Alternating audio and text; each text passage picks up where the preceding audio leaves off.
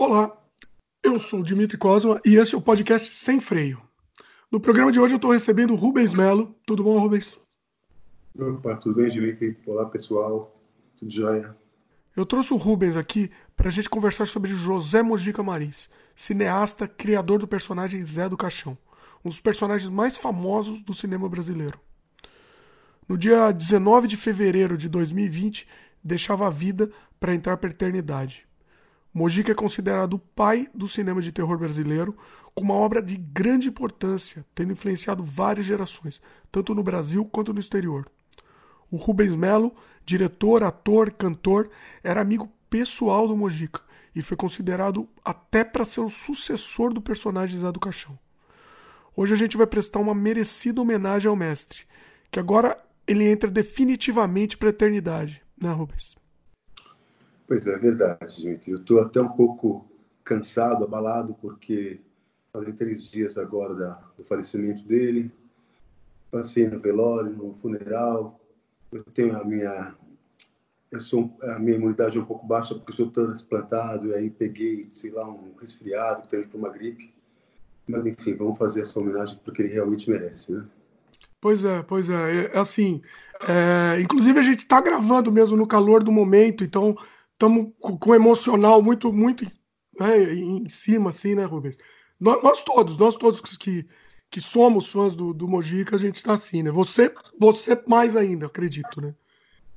Mas... Pois é, né? Eu, eu tive a oportunidade de acompanhá-lo durante décadas na vida íntima dele, na vida pessoal, né? De chegar lá às 8 da manhã, sair 10, 11 da noite, de ir no mercado, de ir na loteria para fazer jogos, sabe? É bem cotidiano mesmo. Então, realmente, foi como perder um membro da família, eu digo até que depois dos meus pais, tudo que eu sei hoje, o homem que eu sou, foi que eu aprendi também com ele. É. Então, realmente não foi fácil para mim, viu? Realmente abalou bastante. Apesar da gente, né, é uma coisa que já vinha vindo, né? A, a, questão da saúde dele já vinha vindo, mas de qualquer jeito pega a gente de surpresa sempre, né? Isso sempre pega de surpresa. É. É, ele, ele já, desde 2014, que ele já não, não vem muito bem, e essas últimas três semanas realmente pegou, pegou bastante, né? Ele, ele sofreu bastante, coitado. Né? Enfim, ele acabou descansando, né? Pois é. É para ele, pensando bem para ele foi melhor, né? Ele desde 2014 ele estava com a saúde bem debilitada, né? Foi um infarto que ele sim, sofreu, né? Que ele começou a debilitar bem. É, é. problema penal, aí sabe como é, né? Já era um senhor idoso, as coisas não são fáceis, eu sei porque eu passei pelo processo de hemodiálise também, né? Porque, como eu disse, eu estou transplantado renal, o mesmo problema que o Mojica apresentou. E isso abala bastante a gente, né? Imagina um senhor, né, como ele era. Sim. E, e aí isso deixa a gente realmente bastante debilitado e aí ele contraiu essa pneumonia e realmente ele não conseguiu resistir. É, é. Bom, Rubens, vamos. Hoje, hoje a nossa ideia, a gente vai falar um pouco sobre essa, essa parte também, mas eu acho que o principal que a gente vai falar é uma, é uma celebração mesmo da carreira, da arte do Mojica, né? Essa é a ideia principal, assim, né? Pra muita gente, muita gente tem uma ideia diferente do Mojica, não sabe o que, que ele representou, inclusive, para o cinema brasileiro, o cinema mundial, inclusive. Ele é aclamado por, por diretores no mundo todo, né? Inclusive, diretores querem, iam para o Brasil para conhecer ele. Teve o caso do Tim Burton, por exemplo, que ele fez questão. O Mojica nem sabia que era o Tim Burton. Tim Burton falou: Não, eu quero, eu quero conhecer o Mojica, né? Não foi? Teve essa história. Exatamente. Para você ter uma ideia, o, a Meia-Noite Levaria Sua Alma, de 64, ele está considerado um dos seis melhores filmes é, pela Associação Brasileira, né? Então, realmente, o cara, com toda a genialidade, criatividade, com pouco recurso com que ele fez os seus filmes, não é à toa que Glauber Rocha disse que ele era genial, não é? é. Infelizmente, é. a carreira dele teve altos e baixos. Ele não conseguiu ganhar dinheiro com o trabalho dele, sempre metido em dívidas, as pessoas sempre se aproveitando dele. Infelizmente, teve que sucumbir é, até fazer coisas que ele não gostaria de ter feito. Sim, sim. Bom, vamos, vamos.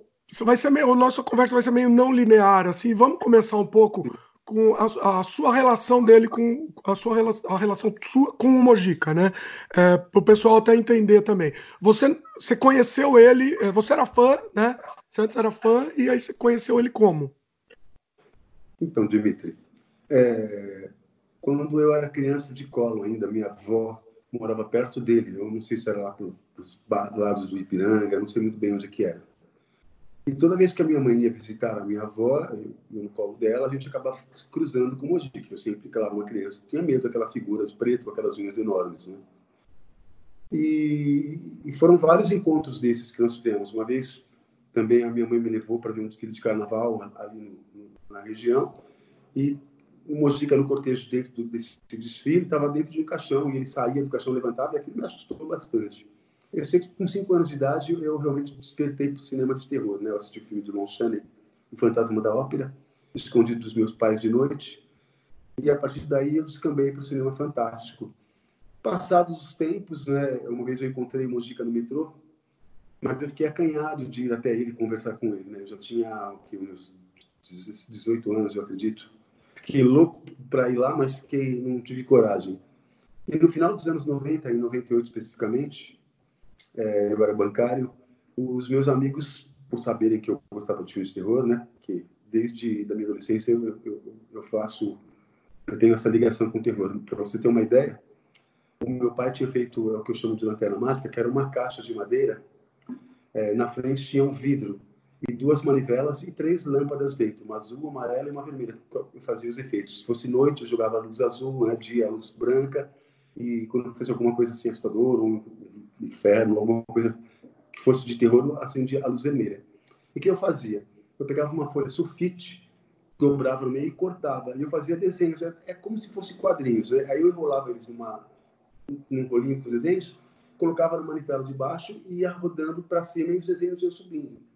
Só que, pra, diferentemente do quadrinho, em vez de ter os balões, eu chamava as minhas vizinhas, o pessoal ali perto de mim, e a gente gravava, e colocava até trilha sonora e tal, a gente fazia e conforme e então né, é, no final dos anos em 98 como a gente estava dizendo o pessoal lá do banco disse que o Mojica estava procurando sucessor e eu não acreditei, porque isso para mim era impossível, né? Como é que o Zé Educação está procurando um sucessor? Não dá, né? É, e aí, numa dessas vezes eu saí para almoçar, como sempre faço, eu gosto de parar em bancas de jornal para ver, porque eu gostava de HQ, eu colecionava graphic novel e tal. E no jornal Notícias Populares, que agora está extinto, tinha um, uma chamada, inclusive com uma ficha de inscrição, dizendo que o, que o Zé do Caixão estava realmente procurando um sucessor e uma mulher também para ser a mulher superior. Aí eu fiquei, caramba, né? não é que é verdade mesmo? Comprei o jornal, porque ele tinha um endereço para ir e tal, e eu pensei, vou lá, vou conhecê-lo pessoalmente agora, né? porque agora eu sou um adulto tal, não sou mais criança, tinha medo. E vou lá, vou conhecê-lo, vou falar quanto que eu admiro o trabalho dele, quanto que eu acho legal. E chegando lá, ele acabou me convencendo a me inscrever né? para o tal concurso. Você foi só para conhecer, na verdade, você nem estava pensando em se inscrever. Não, de jeito nenhum. Olha. De forma alguma. E aí foram passando as etapas, tal. Passei na primeira, passou a segunda, passou a terceira, e eu fui totalmente sendo classificado. Até que chegou a final no SBT, eu acabei sendo escolhido, cara. E assim, para mim foi aquela coisa, imagina, você tá ali com o seu ídolo e você de repente vai ter a oportunidade de representar o personagem dele que você admira no cinema. Incrível. É, na época também o Mojica já não estava muito bom de saúde, né? A gente sabe que ele abusou um pouquinho também, fumava demais, né? E, e aí tinha os planos tá, para a gente fazer as coisas, e a partir desse momento eu comecei a, a acompanhá-lo. Eu até me inscrevi na, na escolinha dele, apesar de eu já estar fazendo teatro na, no SENAC. Falei, eu vou me inscrever, assim eu fico mais próximo dele também, já que eu estou participando do concurso, para pegar mais coisas, entender um pouco mais né, dele pessoalmente. E assim foi.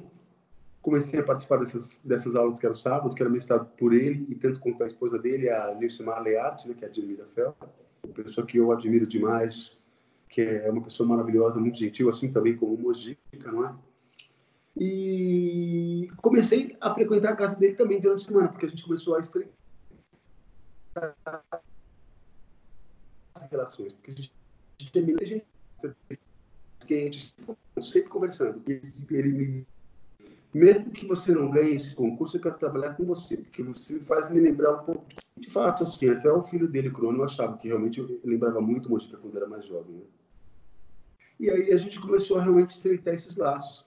E a gente não se via mais só aos sábados. Eu ia na casa dele de segunda a sexta e ficava nesse período das 8 às 10, sempre batendo papo, ele me mostrando as coisas dele, os pensamentos, os roteiros que ele tinha, de filmes que ele não realizou. Né? Porque a gente sabe que ele teve tem uma filmografia muito extensa, mais de 40 filmes, mas muitas coisas que ele não finalizou, não é? Eu acho que a maioria ele não acabou não conseguindo realizar, né? A maioria dos projetos que ele queria fazer. Né?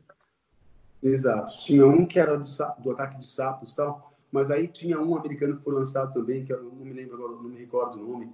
Então, tinha umas coincidências que aconteciam, de repente, que aí ele tinha que abandonar o projeto, né?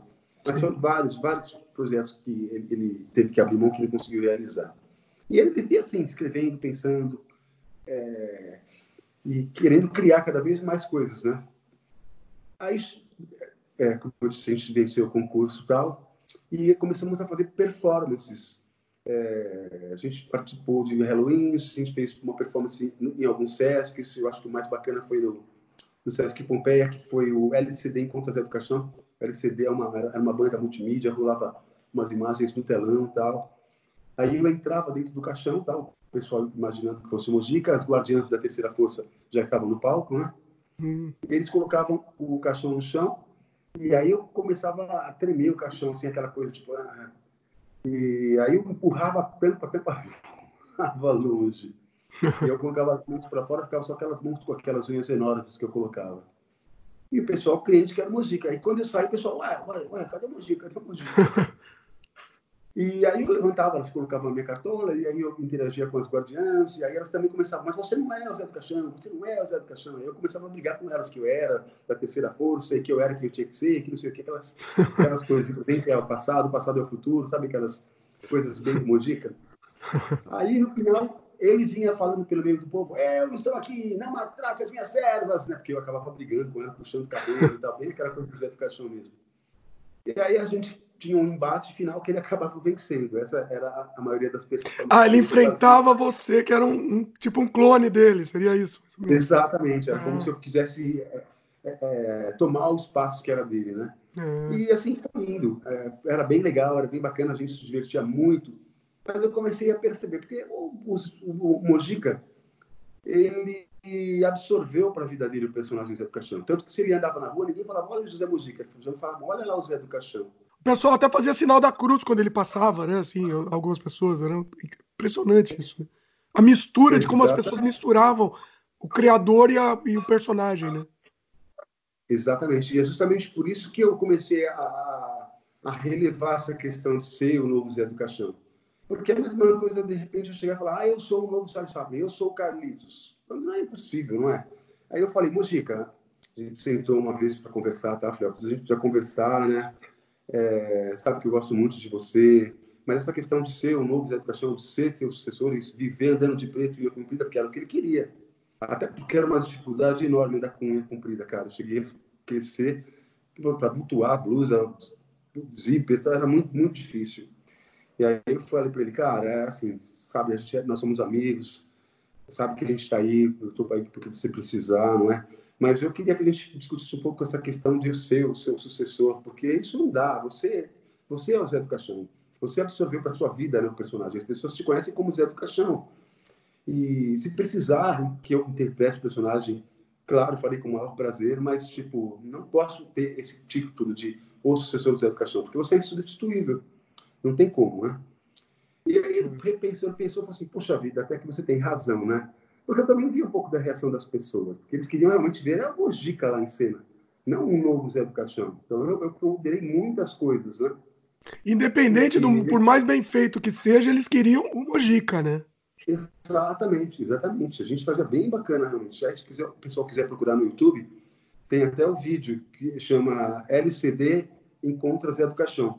Nessa ah, época, legal. eu estava já com o cabelo comprido, porque eu já tinha conversado com ele a respeito. Falei, cara, não dá, né?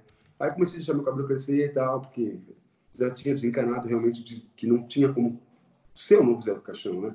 Até pelas dificuldades de realmente, como eu disse, andar de unha comprida de preto para lá e para cá. Não dava, né? Sim. E aí foi.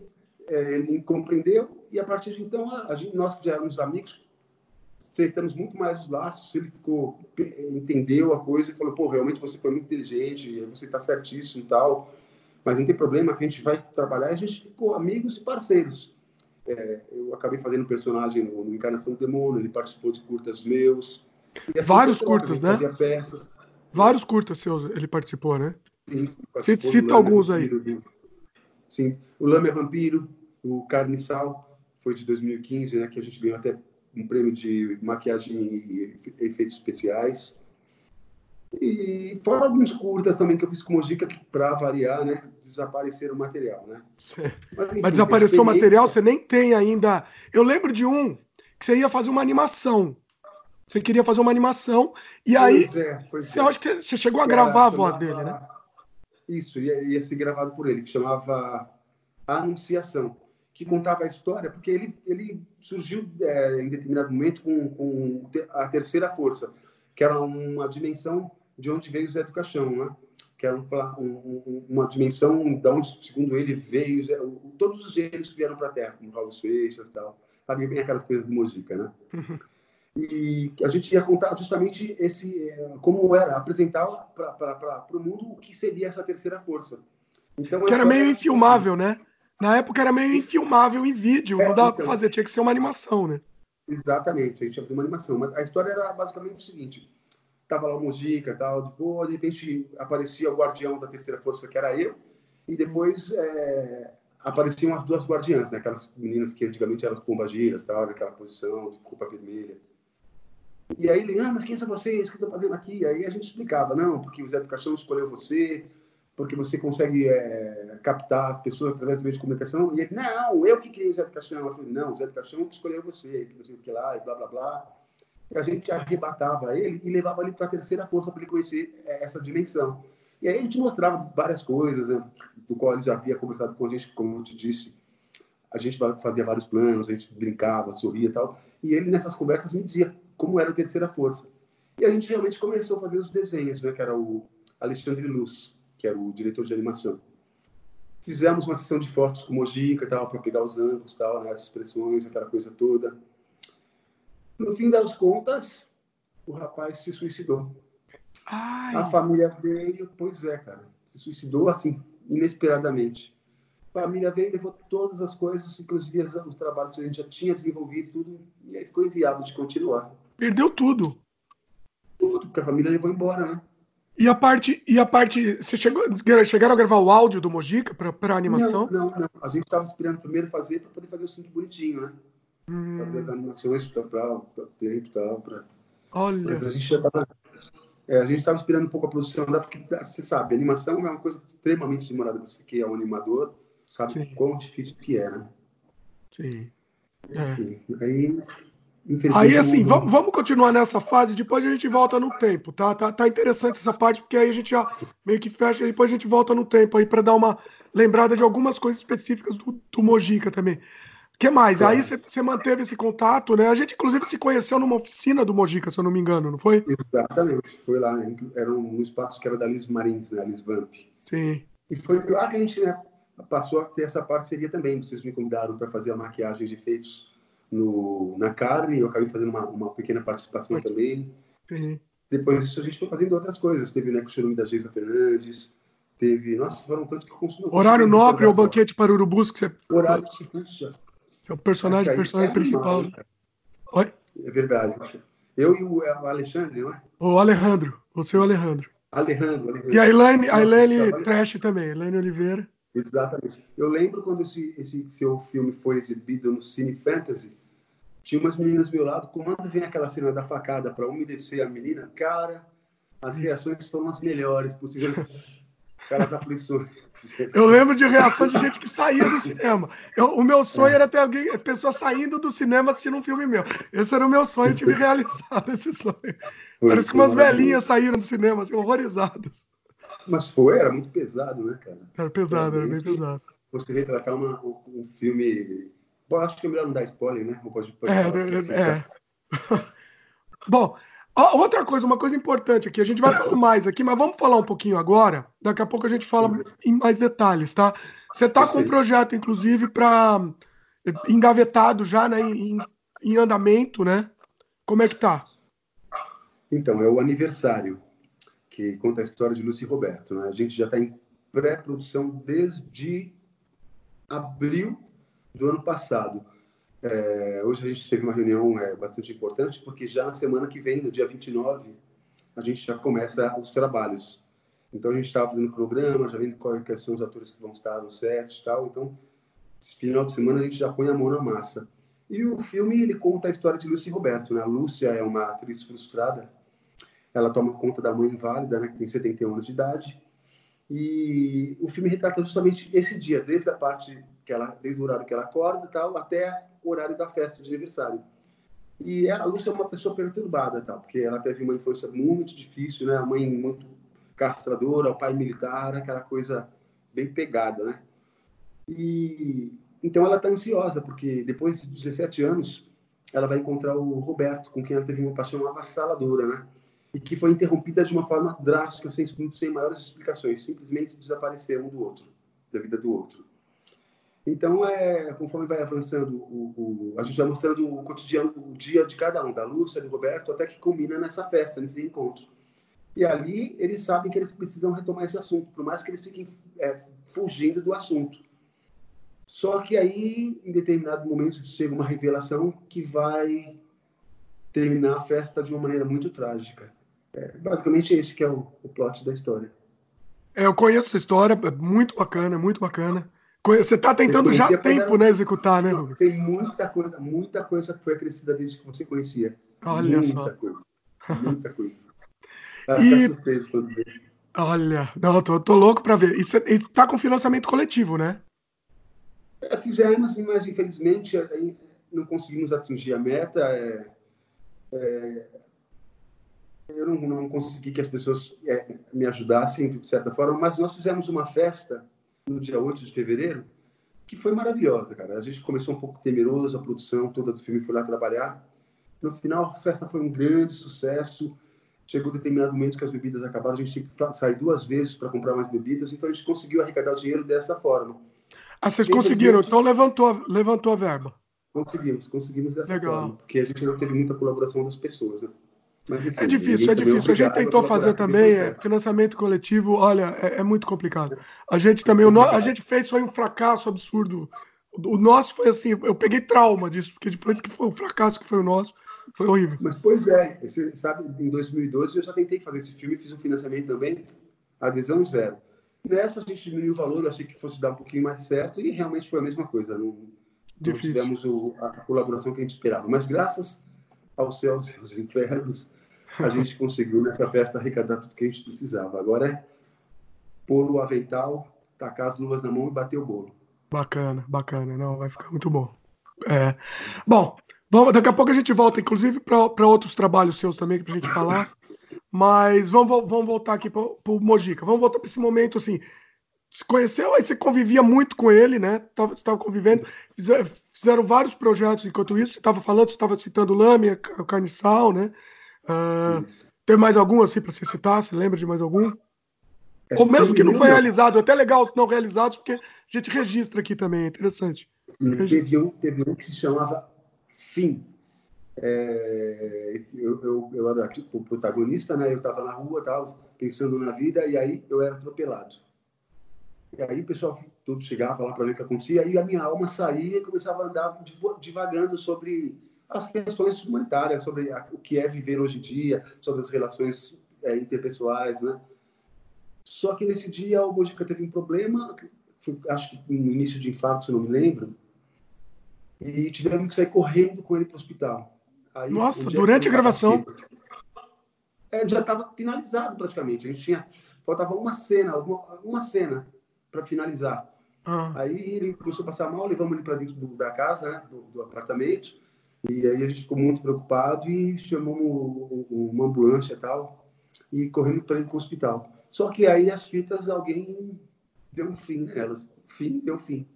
Sério? Roubaram Sério? as fitas? desapareceu, cara. Ninguém realmente já encontrou mais. Voltamos depois porque nós tínhamos subido para o apartamento, aí ninguém mais sabia onde é que estavam as fitas, com quem ficou, porque a gente focou totalmente Nossa, nele. Né? Inacreditável. Aí quando voltamos, que ele estava melhor e tal, é, cadê as fitas? Cadê as fitas? Ninguém sabia falar onde estavam as fitas. Olha só. Bom, um dia talvez apareça, né?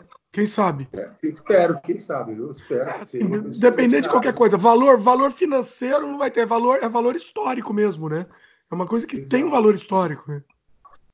Nossa. Ah, eu me recordei também uma coisa. Porque Carne Inicial foi o penúltimo filme. Depois ele participou do, do da Fábulas Negras, né? Dirigindo o segmento do Saci. E, e em 2017 ele participou, atuando também comigo, que para mim é sempre uma honra, no Sinistro Legado, que é um curta da que também está inédito, né? Não, não, não, rodou por aí. Que também é um desses filmes que estão aí guardados, que, que as pessoas não tiveram muito acesso. Mas é, é uma história bem louca, que é bem baseada em gibis tal, é aquela questão também de multiverso, porque o meu personagem, ele era um cigano, que ele era casado com uma Carmen. E tem uma cena que a Carmen ela ia ser decapitada no filme. E aí, desde esse momento que, eles iam fazer a cena dela decapitada, ela desapareceu. E aí o meu personagem fica desesperado, então ele tem que ele sai desse multiverso do filme e vem para a realidade para pedir socorro para o Mojica, porque ele precisa recuperar a esposa dele e que tudo isso está é, é, alinhavado com o roteiro, que ele precisa voltar atrás para que ela possa voltar, para que ela não seja morta, essas coisas todas. É, uma, é bem, bem interessante. Bem interessante. Ele, esse daí tá na mão, tá, tá com você. Não, não, esse não é meu, é da Liz. Então, tá ah, da Liz. Tá. Isso eu só, só atuei. É, talvez agora até tenha, tenha uma chance de, de ver a luz do dia, né? Talvez, quem sabe. Ah, tomara, né? Porque as pessoas precisam ver, né? Ele já estava bem, bem galinho também, mas mandando bem. Aquela energia quando ele colocava aquela cartola, né? Ele Foi esse que eu vi uma, uns trechos que era você assim sangrando ele e ele assim em cima de você?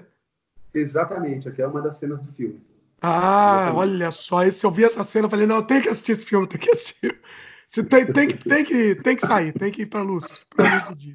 Perdão é pelas tosses, mas eu realmente estou bastante. É, eu também peço perdão, falando isso, deixa eu aproveitar e pedir perdão pela minha voz também, que já é, já é horrível e já tá, hoje está pior ainda. Mas não tem jeito, Rubens. Hoje a gente fala assim: não, vamos gravar, porque tem que ser nesse calor do momento essa, essa, emoção, assim, porque é, é, é, muito bacana. Acho que merece, o Mojica merece isso, né? Opa, cara, merece, merece sim, merece sim. E foi bacana para ter, bacana, entre aspas, né? Mas ver muitas pessoas que fizeram muitos trabalhos com o Gica, né, durante o início dele, lá no, no, no velório e tal. O velório então, foi, assim, foi, foi no MIS, né? O velório foi no MIS e o enterro foi no cemitério de São Paulo, lá em Pinheiro, no Arco Verde. E a gente viu figuras célebres, o Satã, que acompanhou ele por tanto tempo, foi um anjo na vida do Mojica também, né? Muita gente, muita gente que não dá nem para citar. Se eu for citar, eu vou acabar esquecendo nomes e vai ficar chato também, né? Foi inclusive uma. Teve um pedido do Mojica que ele pediu que ele queria mariates, né? Foi uma coisa inusitada, né? Uh, cara, pois é, cara. É, a gente estava sentindo muito, foi uma coisa muito pesada, né? A perda dele foi um choque, por mais que a gente esperasse que isso fosse acontecer. E na hora que começaram a fazer essa homenagem, assim, aliviou muito o coração das pessoas que estavam lá. É, tinha muita gente sofrendo, eu era uma dessas, eu estava bastante emocionado realmente, mas depois que eles começaram a tocar, é, desculpa aí, tá? É, a gente ficou muito mais aliviado, o coração ficou mais leve, a gente conseguiu a, ficar um pouco mais em paz. É, eu adorava esse tipo de música e eu achei maravilhoso ele ter feito isso, deixado como último pedido virou uma celebração, né? Eu acho que o mais importante é isso, uma celebração da carreira, da, da das realizações dele. Isso, isso é, é, o que fica, né? É o que fica. Né? É, verdade. No palco, no palco, olha eu. Porque, na verdade, o, o, o velório dele era, foi mesmo uma celebração da vida deles. Ficava uma imagem projetada do, do caixão mais jovem, tinha um manequim com a vestimenta dele, é, uma cruz enorme de prata com tecido com, com veludo roxo, sabe? Assim, uma coisa meio cinematográfica mesmo, né? Sim. Não era aquela coisa tipo, ó. Oh. Então, foi uma coisa bem, bem bacana, com uma celebração realmente, principalmente com a entrada dos mariachis. Foi uma coisa bem, bem, bem para celebrar o trabalho, a vida, a obra desse homem. Sim. Tudo, né? Para viver do que ele sempre gostou da arte. do cinema. É. Sem dúvida. Bom, Rubens, vamos voltar um pouco então para o tempo e falar assim da, da, da carreira dele, né? do começo da carreira. Ele começou sempre, desde pequeno ele começou a produzir. Eu acho que a gente tem essa, essa ligação com ele também por isso, né? Todos nós, né? Exato. Eu acho. A gente desde criança começou a produzir. O Mojica foi assim também, né? só que a condição dele é, é, técnica era muito inferior à nossa, né? Na época. Então assim, é, então é mais impressionante que ele tenha conseguido fazer, né? É, então, ele, os pais deles já trabalhavam em circo. Depois de determinado momento, o pai comprou um, foi trabalhar no cinema, então ele teve, a, a vida dele foi dentro do, do, cinema, né? Tanto que eu me lembro que, quando ele acho que tinha 16 anos, pediu para o pai uma, uma, uma, Super 8, ele começava a fazer os filminhos dele para cá, para lá. E foi assim, criando suas próprias técnicas, porque ele teve um aprendizado empírico, ele nunca estudou cinema, ele nunca frequentou uma faculdade, né? É, tipo, ele fala, põe a câmera aqui, né? ah, é contra G. Não, é aqui, eu sei lá que é contra, se é a favor, mas bota a câmera aqui. ele fazia do jeito dele, isso que, isso que é o. o é. ele fazia do jeito dele funcionava, é, pela intuição, né? Acho que ele é muito intuitivo mesmo, né? É, eu, e os primeiros filmes dele, assim, ele não seguia o roteiro, ele tinha as ideias na cabeça, chegava lá, é isso, é isso, isso, e fazia, como foi no Assina do Aventureiro de 58, né? que foi o primeiro western dele, que ele também compôs a trilha, acho que muita gente não sabe disso. No A Meia-Noite de 64 também, né? Não era, não tinha um roteiro, você vai decorar a tua sola. Chegava, é isso, isso, isso, e mandava ver, cara. Tanto que, acho que foi no Essa Noite de 67, Essa Noite Encarnei no Teu Cadáver, que ele estava fazendo uma cena, ele caiu, quebrou a perna, se machucou, ele doido, sendo levado para o hospital. Não, eu quero voltar! desgraçado, me leva para o eu só tenho uma lata, tem que terminar. Então ele geralmente fazia tudo no primeiro, no primeiro take, né? Porque não tinha em abundância material sobrando. Então ele era muito específico, é isso, isso, isso, e vai rodar. Sim. E assim ele ia fazendo as mágicas dele. Pois é. Você falou da Sino do Aventureiro, foi o primeiro Cinemascope, né? Ele, ele, ele sempre isso, se, se gostava de se gabar disso daí, que é o primeiro Cinemascope brasileiro. Né? Exato, que era o Gigantela que ele se referia, né? E 58, exatamente. E, e, antes do terror, antes da, da meia-noite levar isso alma, ele ainda tentou fazer um drama, né? Meu Destino em Tuas Mãos, 63. Exatamente. Isso, que não finalizou. Não finalizou? Não, não, finalizou, não finalizou. Parece que houve uns acidentes no percurso e aí ele acabou abandonando, mas ele fez uma fotonovela com o roteiro. Ah! Fotonovela. É porque eu, eu nunca assisti ele inteiro. Eu, eu imaginava que, que ele existia. Então eu vi alguns trechos só. Então é isso. Ele não existe, então, o filme, né? Não existe. Olha só. Não foi finalizado. Bom, vamos então chegar no, no, no por, por, por qual o Mojica ficou famoso, que é o terror. Ele teve um pesadelo, né? Pode, pode contar essa história aí, Rubens? Essa história claro, surgiu de um é... pesadelo, né? Exatamente. Ele estava deitado e tal, e ele via um vulto de negro à sua frente, começou a arrastar pelas pernas até o cemitério, onde havia uma lápide que estava supostamente a data de nascimento e a data da morte, que ele não quis olhar, né? Ele fechou, não, não, não, não. Ele acordou desesperado, apavorado, e foi daí que veio a ideia, puxa vida, né? Porque, segundo, pelo que ele dizia, a maior parte do, do, do que ele escrevia eram de pesadelos que ele tinha. E aí ele já ligou para a Nilce, ah, vem para cá agora, já era bem tardar da noite, avançado, ele vem para cá, vem para cá, vem para cá. Ela chegou, o que, que aconteceu? Que foi? Não, tem uma ideia, senta aí, começa a escrever. Ele começou a ditar o, as sequências do, do, do A Meia-Noite Levarei Sua Alma. Tipo, ah, cena 1 acontece isso, cena 2 acontece sem diálogo, sem nada, né? sem aquela especificação técnica que a gente está acostumado a ver, né? E ele teve a ideia de pegar a capa de um era de um acho que de um porteiro que ele usava e a cartola ele ganhou não, eu acho que a capa foi de um Tinha uma coisa de uma capa de um terreiro, terreno de, terreiro de macumba. É, confundi, exatamente isso. É. Ele pegou a capa de um cara que tinha feito um trabalho porque ele achava que, que o, Atlan, é, o, o Apollo, né, o estúdio Apollo dele, a, a produtora, estava muito carregado. Aí o cara foi lá, fez o trabalho e tal. E aí a música se ateve, né? Aquela questão da, da, da percussão, aquela coisa. Então, é, isso é umas coisas que ele absorvia muito, que ele achava bem, pô, brasilidade, né? Terreiro, macumba. E a capa ele achou fantástica e tal, né? E aí, tanto que quando ele compôs o personagem em Capo Cartola, ele perguntava, mas não tá no carro, corveiro, desse jeito? Aí ele veio com aquela célebre frase, né? Quem não aparece, desaparece.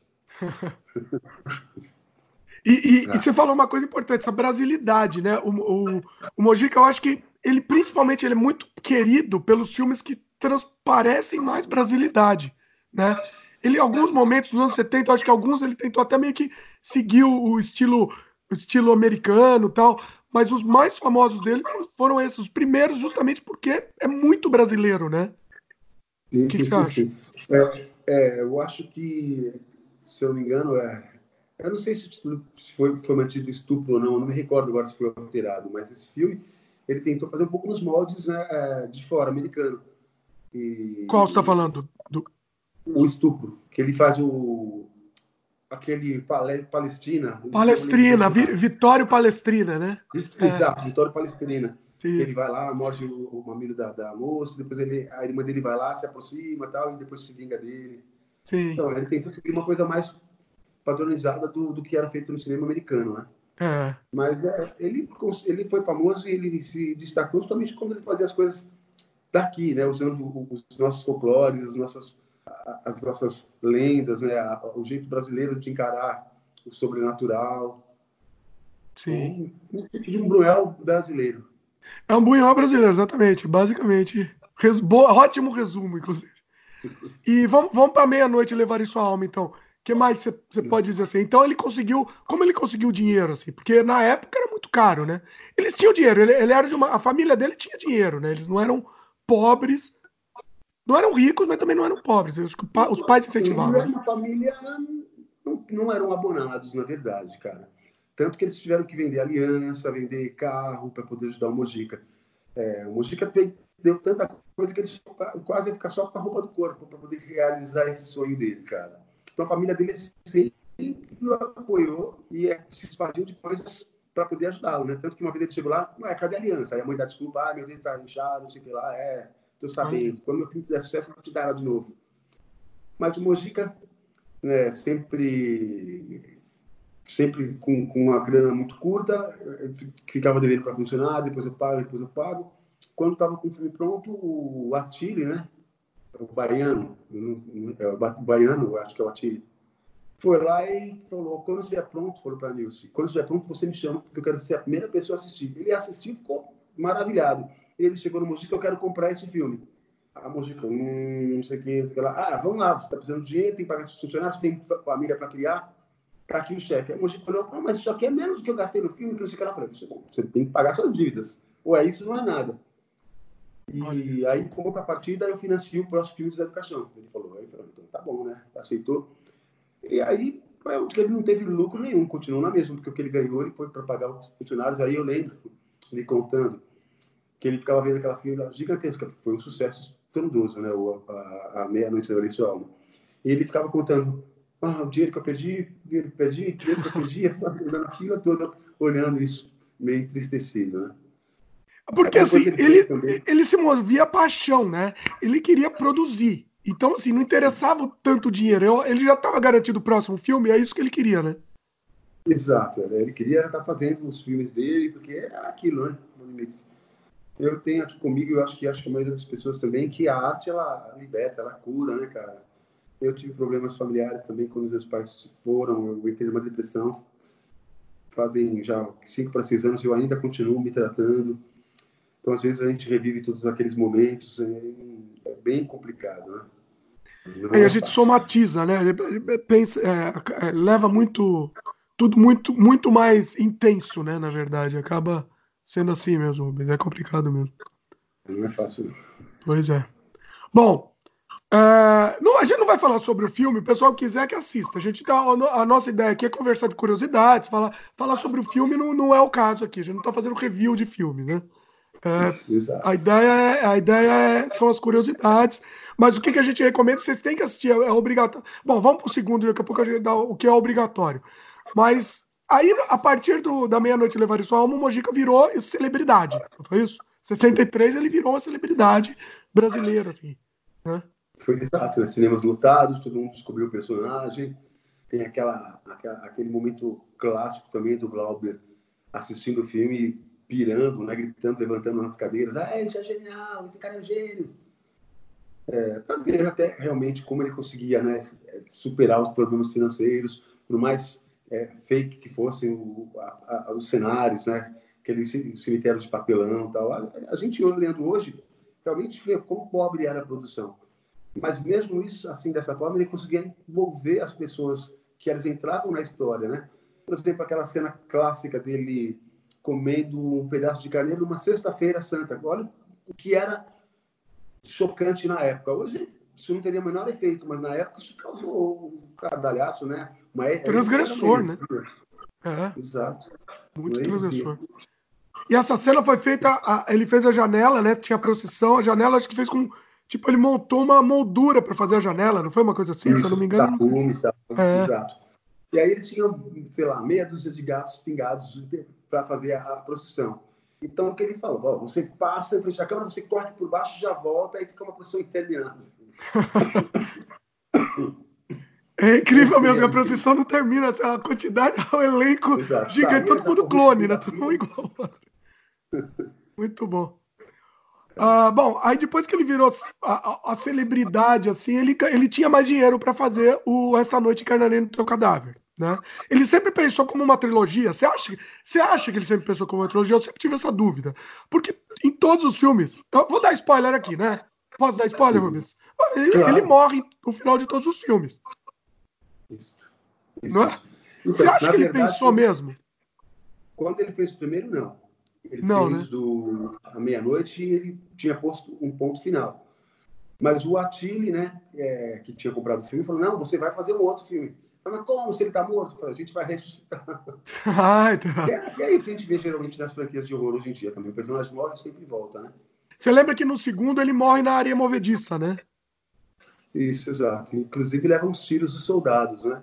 E essa cena, inclusive, a gente sabe que a censura obrigou ele a, a, a mudar o final colocando a dublagem dizendo padre, padre, me dê a cruz, me dê a cruz para que eu possa beijá-la. É, tipo, falando que né, Jesus é o salvador da vida dele e tal. Sim. Ele muito a contragosto que fez.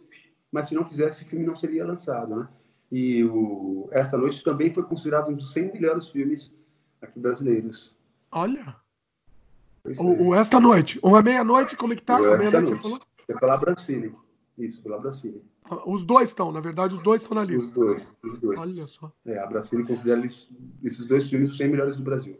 Inclusive, no Encarnação do Demônio, a gente estava falando desse final, né? No Encarnação do Demônio, eles meio que redimem essa cena que ele que a censura obrigou ele a fazer, ah, eu, pai, eu me, eu me converto à cruz. E aí, no, no Encarnação do Demônio, eles re, re, foi refeita a cena sem isso daí, né? Do Exato. jeito que ele, ele queria. Ele pede, é, ele pede, como ele, no final ele pede a cruz, né? na hora que o padre pega a cruz, me dê a cruz para que eu possa matá-lo novamente. Ele começa a bater no padre e tal. E aí faz, avança-se o tempo e ele está na prisão. Sim. É, a gente vai, a gente também na ordem aqui, a gente vai no Encarnação do Demônio depois, que eu acho que o Rubens vai ter muita coisa para contar, porque ele participou do Encarnação do Demônio como um dos personagens principais, inclusive. Então, é, então daqui a pouco a gente entra no, no Encarnação. Vamos citar aqui os, os, os mais importantes, né? Bom, e o, o, esta noite ele tinha mais dinheiro para fazer. A gente vê que a produção é um pouco mais elaborada, exato, né? exato, que foi o que o Bahia não tinha dito, né? Eu vou comprar esse filme, mas eu te ajudo a fazer o próximo. José do Caixão. Ah, mas está morto. Não, a gente vai ressuscitar. Então foi por isso que ele tem um pouco mais de riqueza na produção. Porque o baiano, ele investiu, né? Para o poder fazer esse filme. E aí depois veio é, ele pretendia já fazer o próximo, o terceiro do Zé do Caixão. É, assim, naquela época, ele diz, né? Ele dizia. É, ele queria mais um ano, assim, difícil, né? E ele fez em 68 O Estranho Mundo do Zé do Caixão, que eh, são três histórias, é o fabricante de boneco, Tara e Ideologia. que engano, são incríveis, é incrível, né? É incrível. É. Se eu não me engano, eu acho que o episódio que ele, que ele dirige não, eu acho que eu tô confundindo. Eu acho que todos os filmes são dele. Porque tem Esse, todos são deles. O que, ele, o que ele dirige um só, o Trilogia do Terror. Exato, que ele faz, acho que o Pesadelo Macabro. Exatamente. Até que é com o Duarte, exatamente. Isso. Então, nesse ele, ele faz, inclusive, assim, a, a, a, a parte do Corcunda é a mais poética, né? Que ele é mudo, que ele é apaixonado por uma, por uma mulher, ela morre e acaba até rolando aquela cena de necrofilia, né? É, num, num, filme mudo, né? Isso é, esse, segmento aí é mudo, é muito impressionante. E o último aí, ele, ele faz um, um Zé do Caixão meio que ao contrário, assim, né? Assim, um... É, o Sacodex, é, é. que eu acho bem bacana. Que, inclusive, é o conceito aí foi retomado no Encarnação, que a gente fala mais para frente da questão dos servos. Que o Oxiac é, é, é, cercado de pessoas serviçais, né, que o ajudam a, nas torturas do, do, do professor e das pessoas que ali ele tenta comprovar sua tese. É, é exatamente. Pode considerar o Zé do Caixão, né? Pode considerar esse personagem como um filme do Zé do Caixão, esse segmento aí, talvez. Eu, eu, é, eu penso, é como se de repente ele tivesse fugido e colocado uma fantasia, tal, um disfarce para ninguém reconhecer ele. É. Eu gosto de encarar dessa forma. É. Bom, aí depois veio a trilogia do terror, que você já comentou, que ele fez com, com dois diretores famosos, o Oswaldo Candeias, né? E o, acho que o Person, não foi? Se eu não me engano. Acho que foi. Isso. Acho que eu tô sem, o, tô sem o, o nome aqui, mas se eu não me engano, tô meu de cabeça aqui. E aí veio o mais polêmico dele, que foi em 1970. Despertar da besta. Que ele se ferrou com isso, ele se ferrou bonito, assim. Conta aí pra gente. Despertar das bestas, Despertar da Besta, que também era conhecido como Ritual dos Sádicos, né? Ritual dos Sádicos. Que era uma crítica para que ele achou que fazia a respeito do uso de drogas tal, que muita coisa está na cabeça da pessoa. É, e aí a censura simplesmente bloqueou o filme, não foi lançado, o que levou ele num momento de total instabilidade financeira. Ele tinha família, tinha que comer, tinha que viver, né, tinha que se manter. Chegou no momento que ele teve que para a República vender as revistas dele, quadrinhos que ele colecionava, principalmente de Conan que ele adorava tal. As HQs dele também de educação, você lembra o que era Estranho Mundo tal, que era novelado em HQ e outras que ele, acho que era o Luquete que escrevia, né? Exatamente. É. Aí tá, ia lá para vender, então foi também o momento que ele teve que se submeter a fazer, é, se enveredar para os filmes de sexo explícito, porque ele precisava comer, né? Se ele não fizesse um filme, que era o que ele fazia, sabia fazer, o que, que ele, ele não ia conseguir um emprego no escritório. Ele não tinha essa, essa formação para trabalhar em nenhuma empresa, né? Até pela deficiência que ele tinha de falar português corretamente, né? Mas, enfim, teve que fazer o que precisou para se manter. Porque assim, você falou de. É, é, que, a, é que a gente acabou indo para frente, mas nesse momento que ele estava ele era uma celebridade, você falou, tem, tinha história em quadrinhos que era um sucesso bem grande. Ele tinha. Eu, essa época, você me. Você, eu não. Eu tô meio confundido aqui, mas ele tinha um programa de TV, acho que já nessa época. Antes, da, antes do Despertar da Besta, não tinha? É, era o Além, muito além do Além. Acho que é. Depois, é, depois ele chegou a fazer o Estranho Mundo do Canal Brasil, né? Foi mais recente. Aí é bem mais recente, exatamente. Não, aí ele teve alguns também, sei lá, nos anos 70, mas eu acho que o primeiro dele, que foi esse, que era ao vivo, que eu acho que nem existe registro. Não existe nem registro. Eu disso. acho que não, eu acho que não. Que teoricamente eram as pessoas que, que mandavam cartas para ele contando história, é, história que, sobrenaturais que eles teriam vivido, né, presenciado.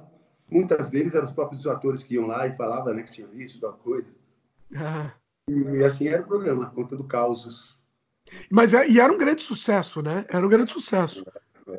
E, e, aí foi isso. A partir do despertar da besta, a carreira dele. Ah, não, o que aconteceu? É, me, me corrige se eu estiver errado, Rubens.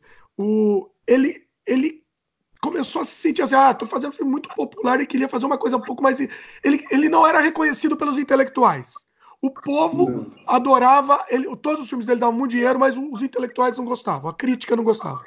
Ele, ah, vou fazer um filme para crítica. Ele, ele falava isso, né? Ele falava claramente, ele contava essa história. Conta aí pra gente. Então, que aí que ele é, resolveu fazer o despertar. Isso. Pra crítica, né? É, para crítica contra também as questões de, de, de ditadura, aquela questão toda de repressão. Foi por isso que ele quis fazer esse, esse filme, Despertar da Besta.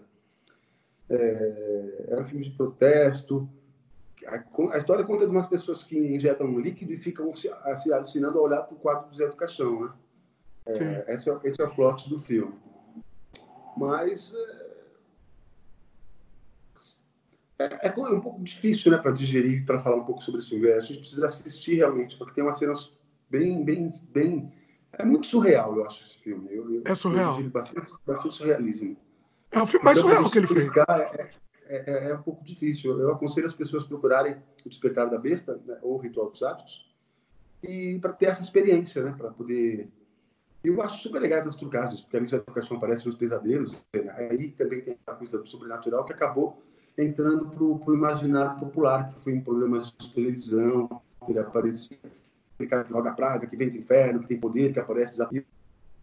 Na época do, do concurso, nas palestras que eu fazia com ele, eu deixava bem claro isso.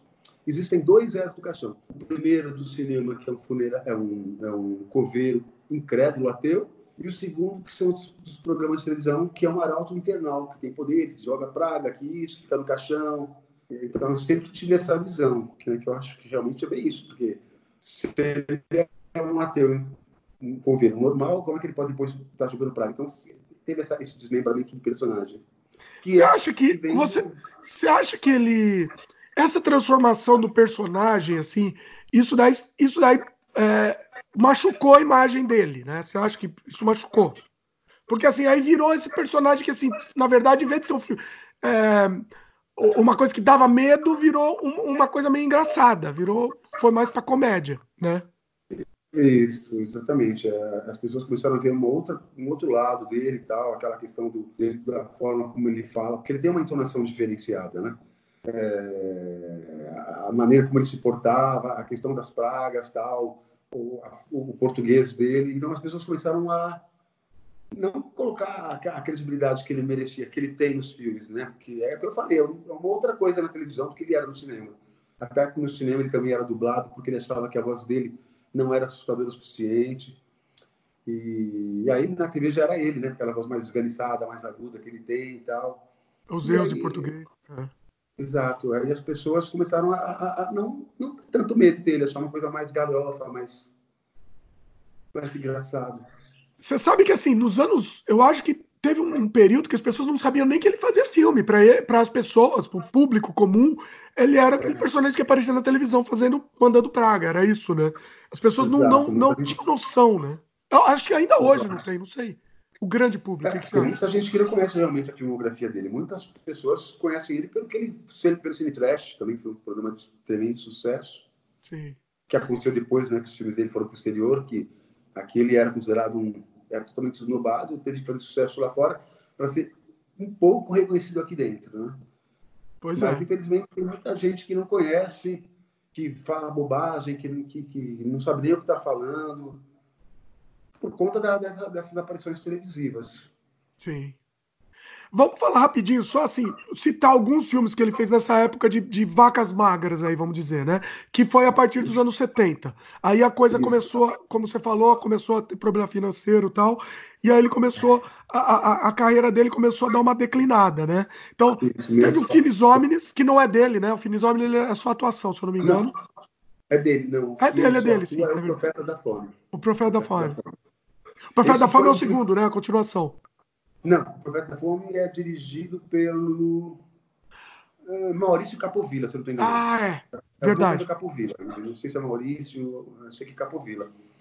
Mas o Sim, que ele, é um, é... que ele é um guru, né? Uma coisa assim. Isso, cai do mar, lu, tal. E esse é o filme que ele, teoricamente, mais gostava, né? O que ele dizia para todo mundo, né? Finis. Não, é. Finis Homens, você tá falando. Finos Homens. Que é, é, aquela questão que ele, tra ele, trabalha um pouco dessa questão de religião, né? Porque aí o cara é um louco que as pessoas acham que ele é o Messias, entendeu? É bem essa coisa de que a gente vive hoje em dia com esses falsos profetas, né? Que a gente vê esses pastores ficando milionários na custa da falta de cultura das pessoas. Né? Mais atual impossível, né? Mais atual impossível esse filme. Exatamente, exatamente. Porque o cara é um louco que fugiu do hospício e as pessoas começam a segui-lo como se ele fosse o Messias, entendeu? É, é bem isso que a gente está vendo com essas igrejas que abrem que param na porta para retirar o dinheiro. O que eu acho um absurdo é que um cara que mora numa, numa casa menos afortunada, uma favela, tem que pagar imposto e esses templos gigantescos não pagam imposto, né? Eu acho ridículo. Pois é, pois é. E, não, recomendamos esse filme. E é uma pegada bem diferente do, do Mojica, né? Isso, esse filme é muito diferente do, da, da marca dele, né? Exato. E tem até uma, acho, uma cena que ele faz, acho que para fazer uma homenagem ao aquela história do, do, do, do, vendedor de batatas, né? Que quando eles eram moleques, que eles viram que o cara teve um, um ataque cataléptico e acharam que ele estava morto e colocaram no caixão, aí de repente ele volta à vida e o pessoal sai apavorado. E aí meio começou a ficar isolado, né? E, acho que todo mundo conhece essa história dele. É, ele sempre contava essa história, né? O cara tinha catalepsia. É, no, é. no Pines Homem está lá essa cena, eles estão no caixão e tal, né? O rapaz fica morto lá no caixão, não sei o quê. Aí tem um cara lá bulinando a mulher do morto, de repente ele volta à vida, né? Aquela coisa. Olha, sensacional. É, é, é, nossa, você falando, eu lembro, tô com vontade de assistir de novo, é muito bom. Filme é espetacular. Uh, vamos só dar agora uma passada aqui nessa, nessa carreira que aí já deu uma desgringolada alguns filmes. Porque não era tá. nem tanto dele, né? Não era nem assinatura dele. Então, sei lá, tem, por exemplo, Sexo e Sangue na Trilha do, do Tesouro, é, De Gajão Mata para Vingar, Quando os Deuses, quando os deuses Adormecem, que é a continuação do filme Zombies. É Zombies. Exato, exato. Esse eu não assisti, inclusive. Não assisti. Eu também não. Esse, infelizmente, eu não assisti também. É, é difícil, esse é bem difícil, né? De ter acesso. Exatamente, bem difícil. Eu, ah. eu, eu até lembro que no, no, no, a gente estava conversando isso comigo também, com algumas pessoas, né? Esse eu também estava lá. Mas nesse momento ele estava falando, acho que especificamente com a Alice, sobre resgatar o material dele, porque é, é, o que tem hoje não tem tanta qualidade. Então ele quer pegar esse material para remasterizar, para ter uma coisa com mais qualidade, né? Sim. E eu acho totalmente válido para a gente ter uma coisa, essa obra toda preservada com mais qualidade. Porque o que a gente vê hoje por aí não, não, não se compara com o que pode vir a ser, né? Segundo o que ele disse. Sim. Então, ele tá imagina, imagina ver, ver imagina ver a obra dele em HD, que coisa, coisa linda que seria. Né? Inacreditável. Eu ia gostar. Ele, em 74, ele fez Exorcismo Negro no, no embalo do Exorcista, né? Do, do filme do Exorcista. Exatamente. Ele fazia algo, e aí esse filme é, é um filme que ele, é, o, o, criador, enfrenta a própria criatura, né? Ele, gost... ele fazia muito disso, né? Ele fazia muito dessa coisa, ele gostava disso, dessa brincadeira. Gostava, gostava, gostava. Que tem a ver com um pouco da, daquele, da animação que a gente estava fazendo, né? Que é como a gente disse que o Zé do Caixão escolheu ele, né, para ele fazer criar o personagem, para que ele, através do Zé, se, é, se perpetuasse. É mais ou menos parecido com o que a gente vê hoje com o Hora do Pesadelo. Você lembra do Hora do Pesadelo 7? Que o Fred é uma, uma essência, que quis que o, que o escravo escrevesse a história. Olha, anos depois. Olha só! É verdade, eu não duvido que se se inspiraram nisso, não, no Mojica, não duvido. Até não. a o chapéu, o Mojica fala que copiaram dele. Pois é. Ah, é, é. Tá Ele sempre falava, né, que o Fred Krueger era cópia dele, é verdade. Pois é, e aí com esse desfecho desse filme, né, O Hora do Pesadelo, acho que 7, né? O 7, é acho que é o 7. Ele que sendo, né, que é uma energia que tá, usou o diretor para me escreve, porque eu tenho vida própria. É bem o que o Cachorro fez no Exorcismo Negro. 74, hein? 74 ele fez. Então, ó, ó, quem me é. toquei aí, tá vendo? Então, não, tem, não, tem, não há dúvidas aqui. Bom, aí ele, ele fez também a Estranha Hospedaria dos Prazeres, né? Exato. Inferno Carnal. Eu acho que esses, esses são, é um pouco, são um pouco mais. Eu não, não gosto tanto, né? É... É, não, é, não é aquele sucesso todo, não é, não é aquela explosão de genialidade. É, o, são um pouco daquela coisa de trazer um pouco da, da, da estética americana para tentar enquadrar daquela forma, porque era, assim que se fazia, ele queria fazer igual. Sim. Que aí é onde ele perde a essência dele, né? Porque ele não era aquilo. Ele não pois era é. esse, esse cinema. É. Ele era aquela coisa autoral, né? Aquela coisa visceral. Pô, imagina no primeiro filme dele, no A Meia-Noite. Ele teve a capacidade de pegar frame a frame, colar purpurina em volta do personagem para criar aquela aparição, um fantasma. Olha, cara. É, é inacreditável, inacreditável isso. É. De onde que ele foi tirar uma coisa dessa? Eu vou colar purpurina no, negativo para o cara aparecer brilhando no filme. É inacreditável, esse efeito é inacreditável. O pessoal que não assistiu tem que ver isso. Os fantasmas de purpurina é, incrível, é incrível. Você não imagina que ele fez assim, assim é, impressionante. E aí ele fez em 78 uma, uma semi, vamos dizer assim, uma, uma gambiarra. E ele lançou o. Um retalho de costuras, né? Exatamente, Delírios de um Anormal. Isso. Que, de novo, é isso que você falou. Que é o Mojica é. contra o Zé do Caixão. Deve, tem um pouco disso, não tem? Tem, tem. E até porque ele não tinha verba para fazer filme, não tinha recursos. Então, ele com a Nilce pegaram todos os, os, os trechos de filmes que não foram usados e criaram um novo filme gravando uma cena ou outra para adicionar e amarrar a história. Mas é totalmente um retalho de, de costuras, como eu disse. Né? E o filme foi até bem elogiado. É porque tá bem amarrado, né? Tá bem, foi bem, foi bem editado, né? É a Nilson que editou também? Foi, Foi a Nilce. A Nilce. A Nilce, a Nilce Ela editou todos, você sabe, assim, a maioria. Com exceção de Encarnação, né? Sim. Mas é, a, os outros foram. Os, os, não, os também não, não foi ela, porque ela não gostava disso. Não foram elas, não. Os, o pornô também nem precisava editar muito também. Vai, vai que vai. O, aí teve o Perversão, que a gente já comentou, né? Que é do Palestrina lá, 79. Exato. E aí ele tentou, ele tentou partir pro Exploitation, né? Mundo, mercado do sexo, né? Ah, tá. é, é, foi muito difícil, né? Os anos 70 e 80 para ele foi muito difícil, e aí ele teve que apelar para essas. Aparição em circo, né? Também aparecia, né? Exato. É, sim, em lutas de telecat, apresentando os personagens da briga. Ele teve que se virar para conseguir verba, né? E foi feito até um. eles fizeram um, uma espécie de documentário que chama Demônios de Maravilhas, recontando a, a trajetória do Mojica, o sofrimento com as bebidas né, que ele teve é, que eu acho bem bacana também. Sim. Gente falou um pouco do, do, dos filmes pornôs, né? Que ele, ele, ele, ele, queria, ele sempre falava isso, isso é interessante, porque ele sempre comentava. Eu, no meu, no, eu não quero fazer um negócio igual de todo mundo, então nos meus filmes pornôs eu vou pôr, as mulheres mais feias que eu possa encontrar. Não foi isso que ele falava? Exatamente. E até foi aquele primeiro filme que ele fez, porque ele fez aquele divisão do sexo, né? Mas o que deu aquele destaque, ficou anos em cartaz, foi. Ai, agora eu não me lembro o nome do filme, mas é que tinha o cachorro, o Jack. Cachorro, exatamente. Eu não lembro agora o nome. Eu Isso posso aí? ver aqui, vai, vai falando que eu vou procurar aqui. Tá. É, é, é eu lembro que esse filme ficou, assim, o que ele se destinava, né, que esse cinema erótico e tal, ficou, foi um sucesso estrondoso, né? Tanto que depois ele fez escola, que aí depois já veio a menina e o, e o jumento, alguma coisa assim, e começou aquelas, aquelas essa, essa, onda de filme escatológico. É, sim. Desopilia, na verdade. Né? É. Eu não achei aqui, vai estar vai tá no post, pessoal, para a gente não, não perder o, o ritmo aqui da é. conversa, vai estar tá no post o nome do filme, tá? Obrigado. É, e, bom, aí o que, que aconteceu? Aí o, o exterior é, descobriu o Mojica. Foi, acho que foi nessa época, não foi? Foi, foi, foi, foi. É, eu não me recordo exatamente quem foi, mas levaram os filmes dele para fora.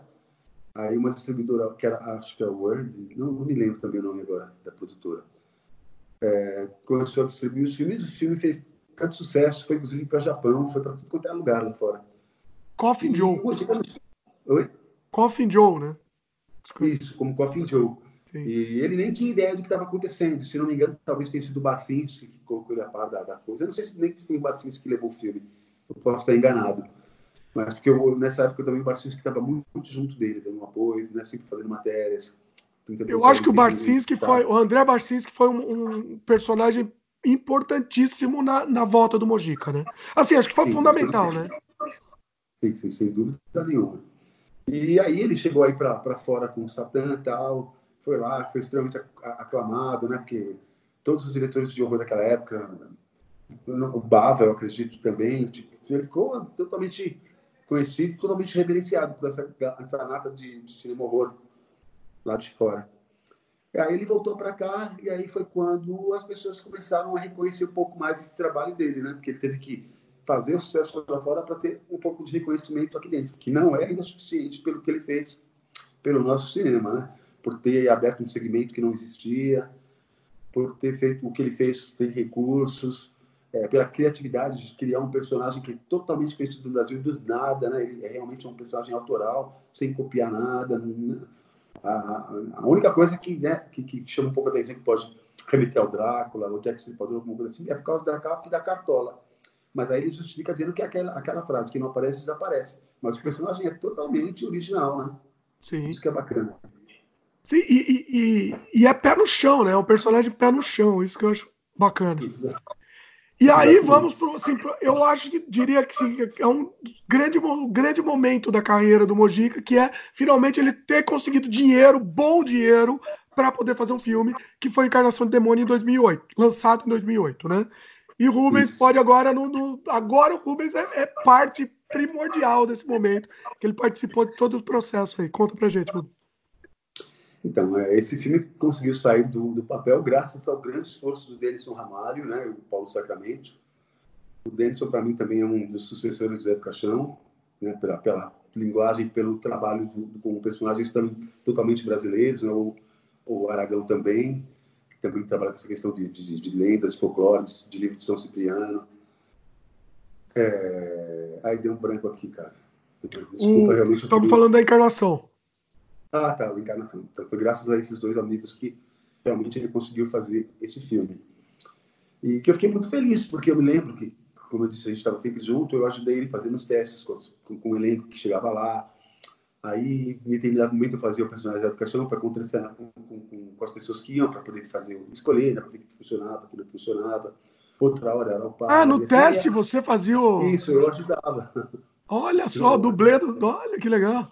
Sabia disso. Exatamente. Aí a cena tal, Rubens, vai lá e faz tal coisa. Aí o vinha e contracenava comigo. E assim foi indo. Ele foi selecionando algumas pessoas, figuração também. E foi esse processo. E até que é, eu fui privilegiado, assim, honrado né, de fazer um dos servos do Zé do Caixão, que para mim, que é o que eu tinha dito, que, que foi meio que inspirado no no é, ai, Deus, Tremendo do Zé do Caixão, né? Que eu falei que tinha aqueles, aqueles servos e tal. Sim. Que aí foi o Denison que, que resgatou esse momento. E aí colocou, são quatro, são dois casais, né? Quatro servos. E aí a gente o ajuda a pegar as pessoas que, teoricamente, ele iria testar para ser a mulher superior, né? Pessoas que, que ele, ele via pela mídia, pessoas que o Corcunda falava. Tinha até uma doutora que o, que o, que Corcunda, o Bruno, ele viu na televisão, ele falou, ah, essa mulher aí, tem tudo a ver, ela tem a, a filosofia do Zé, meu mestre e tal, né? E assim, foi indo, né? Ele conseguiu fazer esse filme. Assim, na minha opinião, não é tão bom quanto o primeiro, mas é festa de forma satisfatória tudo aquilo que ele fez. Porque o Encarnação é, é um pouco mais gore, né? Mais, é, é fortíssimo, né? É um filme é. muito violento. É bastante, bastante. Bastante. E, e assim, é que a, a, gente gosta, né, Rubens? Gente... eu acho que não foi muito bem recebido. Não foi, né? Foi, foi, foi um fracasso de, de bilheteria, né? Isso, isso. Infelizmente foi. Talvez por causa daquilo que a gente tinha conversado sobre as pessoas não botarem fé no Mojica, no Zé do Caixão, por acharem um personagem galhofa, que não era de medo. Porque essa geração, o que, que conhece da filmografia do Mojica, na época, principalmente? Nada, né? Nem assistiram os outros para ter a referência da continuação, né? Para eles não faz nem sentido ser uma continuação, né? E foi para o cinema quem realmente sabia quem era, quem acompanhava, quem era cinéfilo, mas a juventude toda, algumas pessoas reclamam da, da, da faixa etária. Se eu não me engano, era porque foi 16 anos? Não eu sei. acho que era 18, hein? Não era 18, não? Exato. Aí algumas pessoas eu lembro que reclamavam, ah, mas 18 anos. Ah, não sei. Hoje a gente vê filmes de 18 anos batendo né, batendo bilheterias e tal, mas é que eu, eu tenho um pouco a ver com essa questão das pessoas subestimarem a capacidade dele como mestre do terror, como um, um diretor que fazia filmes de terror, né? Preconceito, talvez. Preconceito. É, exatamente. Preconceito, eu, eu acho que talvez o preconceito, além de tudo, eu acho que ainda foi é, no nome também do filme. Ah, Carson Demo, não vou assistir e tal. Né, faz sinal da cruz. Não... Eu acho que tem isso, não teve? Teve bastante disso também. Essa coisa, do, essa coisa do extremismo. O pessoal é muito extremista. Já na época já era, né? Filme 2008, então assim, já era, já tinha isso daí. Né? É. é eu, não sei, eu, eu não sei se o título do filme teria tanto peso dessa forma. Eu acredito mais que seja a questão das pessoas conhecerem um outro lado do, do, do Zé do Caixão, né? Não o Zé do Caixão do filme. E talvez trabalhar um pouco mais. Ai, desculpa, gente. Trabalhar um pouco mais o, o marketing, né? Essa questão toda. Porque o filme não é. A trilha sonora do Abujan é maravilhosa. Maravilhosa. A arte é fantástica. Figurinos maravilhosos, sabe? É, o filme é, é bom, é muito bom. É muito bom, realmente. Tem que ser assistido, tem que ser assistido. Quem tiver preconceito, não, não tenha, porque o filme é inacreditável. É muito bom mesmo. Inclusive, eu imagino o, o, o combate que teve o Denison com o Mojica, porque o Denison foi. É, é, como é que faz? Assistente, direto, assistente de direção, né? E o Mojica devia querer fazer de um jeito, o Denison queria fazer de outro. Deve ter sido uma coisa maluca. Alguns momentos aconteceram isso, sim. Olha. É, e, outras, e outros momentos também na questão da correção do português, porque nesse ele não foi dublado, né? Sim, Aí não podia dublar, dublar ele, né? Não dava. É. Aí nesse determinado momento, é, nesse, teve um dia que eu me lembro, né? Que ele foi lá e errou o português, aí chegaram nele e falaram, olha Zé, o, o Zé do Caixão é um personagem culto, que não sei o quê, né? Então tem que, tem que tomar cuidado com o problema. Porra, eu não posso nem vender o meu personagem, fui eu que criei, deixa eu fazer ele do jeito que eu quero.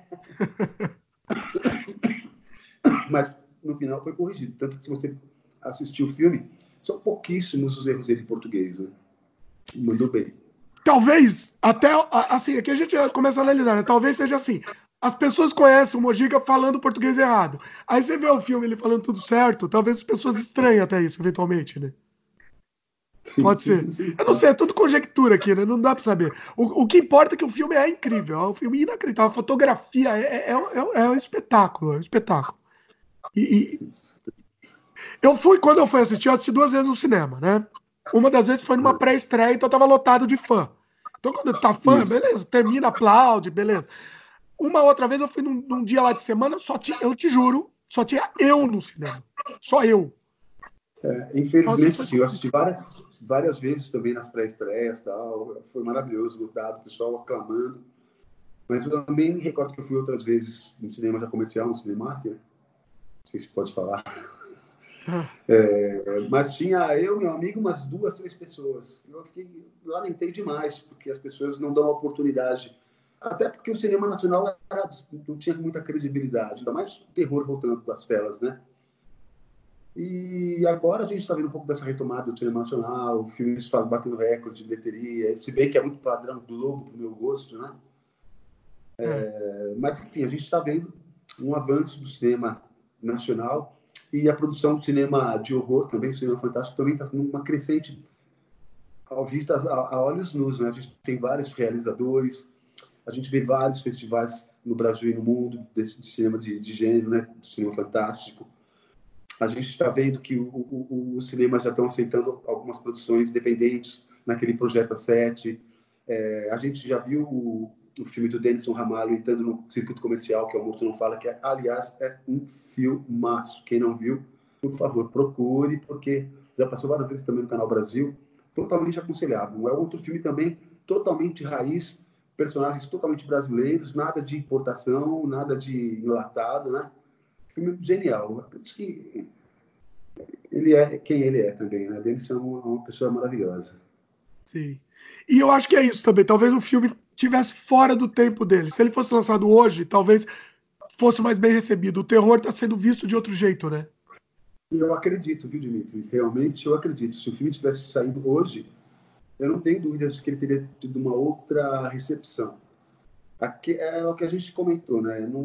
o cinema nacional estava em descrédito, Zé do Caixão, poucas pessoas conheciam. Hoje todo mundo reverencia, né? Todo mundo fala ele Zé do Caixão, que as pessoas que fazem filme hoje elas têm que, elas reverenciam o, o, Zé do Caixão, porque se não fosse ele, ninguém estaria fazendo isso agora, né? Então a gente sempre vê nos discursos, nas entrevistas que essas pessoas fazem, em determinado momento, um elogio ao Mojica, que também é o que a gente disse, né? ele foi o precursor do cinema fantástico brasileiro. Sim. Uh, Bom, muito assim, é, assim, o Mojica realmente pra gente, ele, as pessoas que não entendem como, como ele, ele impacta, ele impacta pra gente, né, Rubens? É um negócio assim, impactou muito, impactou uma geração inteira. Acho que não só uma, né, assim, é, é, teve a retomada dele nos anos 90 e, e, e, de uma maneira, de uma maneira incrível, assim, impactou muito pra gente. Ele, ele apresentou, por exemplo, você falou do Cine Trash, já, você comentou, né? É. Com aquele programa também, O Estranho Mundo do Zé do Caixão no Canal Brasil, por exemplo, também, que foi um talk show dele. Talk show né? bem legal também, mas a era é engraçado, né? Porque o Mojica também sou bem assim, sou muito desligado da realidade do que acontece por aí. E ele ia entrevistar pessoas que ele não sabia nem quem era. E são pessoas que estavam né, fazendo, estavam meio que estourando no Brasil e tal. E ele não sabia quem era e falava o nome errado e tal. Sabia nem o nome da pessoa. Muito bom. E acho que essa, essa originalidade que era interessante. Procurem aí, porque vale a pena assistir. O Estranho Mundo de Zé do Caixão no, no Canal Brasil. Tem no YouTube, né? É, é, vale muito a pena. Bom, o que mais? O que mais que a gente pode dizer assim, Rubens, do Mojica? Assim, é, é, eu, eu, quero, eu quero que isso seja um documento de amor, do nosso amor pelo Mojica, assim, registrar isso, porque é, Merece. Mojica merece todo, toda a nossa, toda nossa atenção. Assim, a arte dele merece, né? Cara, o que, que a gente vai falar do Mojica, né, cara? Eu, eu sou muito suspeito, né? Porque para mim, a perda dele foi como perder um pai, como perder um irmão, porque realmente nossos laços eram muito estreitos. Era, sabe, é, eu, eu, eu larguei mão de me formar na faculdade para poder dar do lado dele, não me arrependo em nenhum momento, cara. Eu já estava quase para me formar, estava no terceiro ano de comunicação social, rádio e TV. Mas quando surgiu a oportunidade, que eu vi aquela questão do aquele anúncio falando do, do concurso, eu fui lá e falei, putz, do lado do cara que eu idolatro, o cara que fez a minha juventude, a minha adolescência ficar melhor, né? Junto aos lados, aos filmes da Hammer, que eu também adoro, Christopher Lee é meu ídolo também. Ah, cara, eu não sei o que falar, cara. Né? Acho que todo mundo fala através das suas obras que foi a educação nas nossas vidas, né?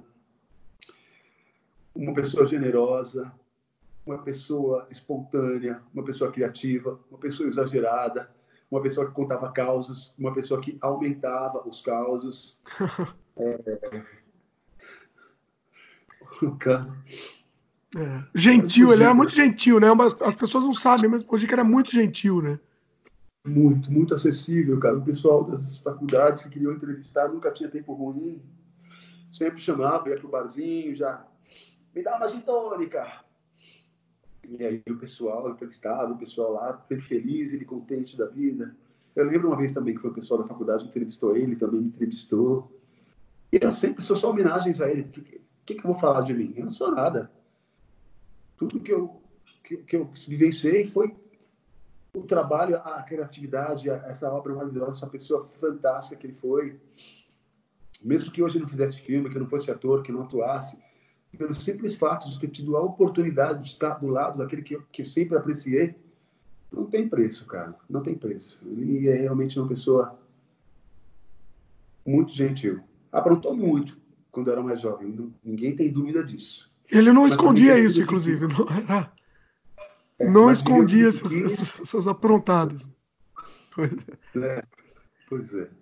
Mas ele era muito. O, o mais interessante dele, assim, um, um dos mais é que ele era muito sincero mesmo. tudo, tudo que ele fazia, ele, ele era sincero mesmo. Ele falava de coração Exatamente, mesmo. Era na cara, na lata. Se gostava, falava. Se não gostava, falava. Ele não tinha dedos nessa questão, não. Não tinha dedos, não. Ou é ou não é. Se agradou, não agradou, não, não quer. Sim, sim. É, é isso. Mojica, Mojica vai ficar para a história. É... Agora, agora realmente o Mojica entrou pro folclore brasileiro. É o Zé do Caixão, né? Na verdade, entrou pro folclore brasileiro. Ele vai se tornar um personagem. Não tenha dúvida que ele vai se tornar um personagem do folclore, né? E de repente você acha que a é, né? possibilidade, pensei nisso agora, tá? Você acha que existe possibilidade de continuidade do personagem até em outras mídias, de repente? O que, que você acha? Olha, Dimitri, é, para falar a verdade, assim, eu acredito se alguma produtora, né, algum, alguma empresa queira fazer um filme sobre a vida do Música como foi feita a série da TV, né, com o Matheus Nascimento, pode ser que alguém venha a interpretar o um personagem. Eu acho que eu não, porque eu também já passei, já, já foi minha época, né? Tem aí o, o Pedro, né, que, que, que, é o neto dele, que está muito ansioso para fazer essa continuidade ah, é? Olha só. É, ele tá muito tá, no, no velório, ele estava muito, ah, porque agora tem que continuar, porque é o legado, não sei o quê. Olha que legal. É uma pessoa muito bacana. Pedro é uma pessoa muito bacana. Mas eu, sinceramente, não sei. É o que eu continuo dizendo, né? Ele.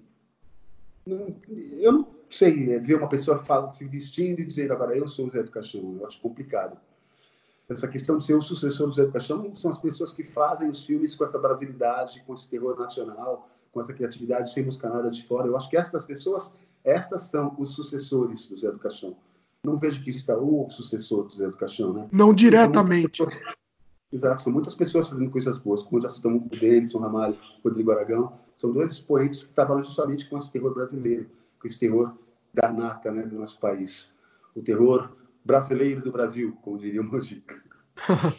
Inclusive, eu, eu, já entrevistei o Joel Caetano aqui no, no nosso podcast. Ele contou da experiência dele, que ele, ele é, fez a assistência de direção do Mojica no Isso, Fábulas Negras, que foi o último filme dele, né? Ah, não, o último, na verdade, vai sair ainda, né, Rubens? Quem sabe esse daí. Luz, que seria realmente é. o último derradeiro, né? É, vamos dizer então o último que já é... saiu, então.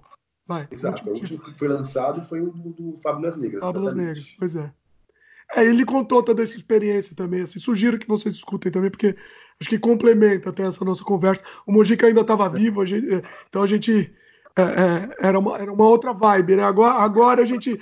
Agora o Mojica é virou realmente uma lenda, né? Agora realmente é, é história e.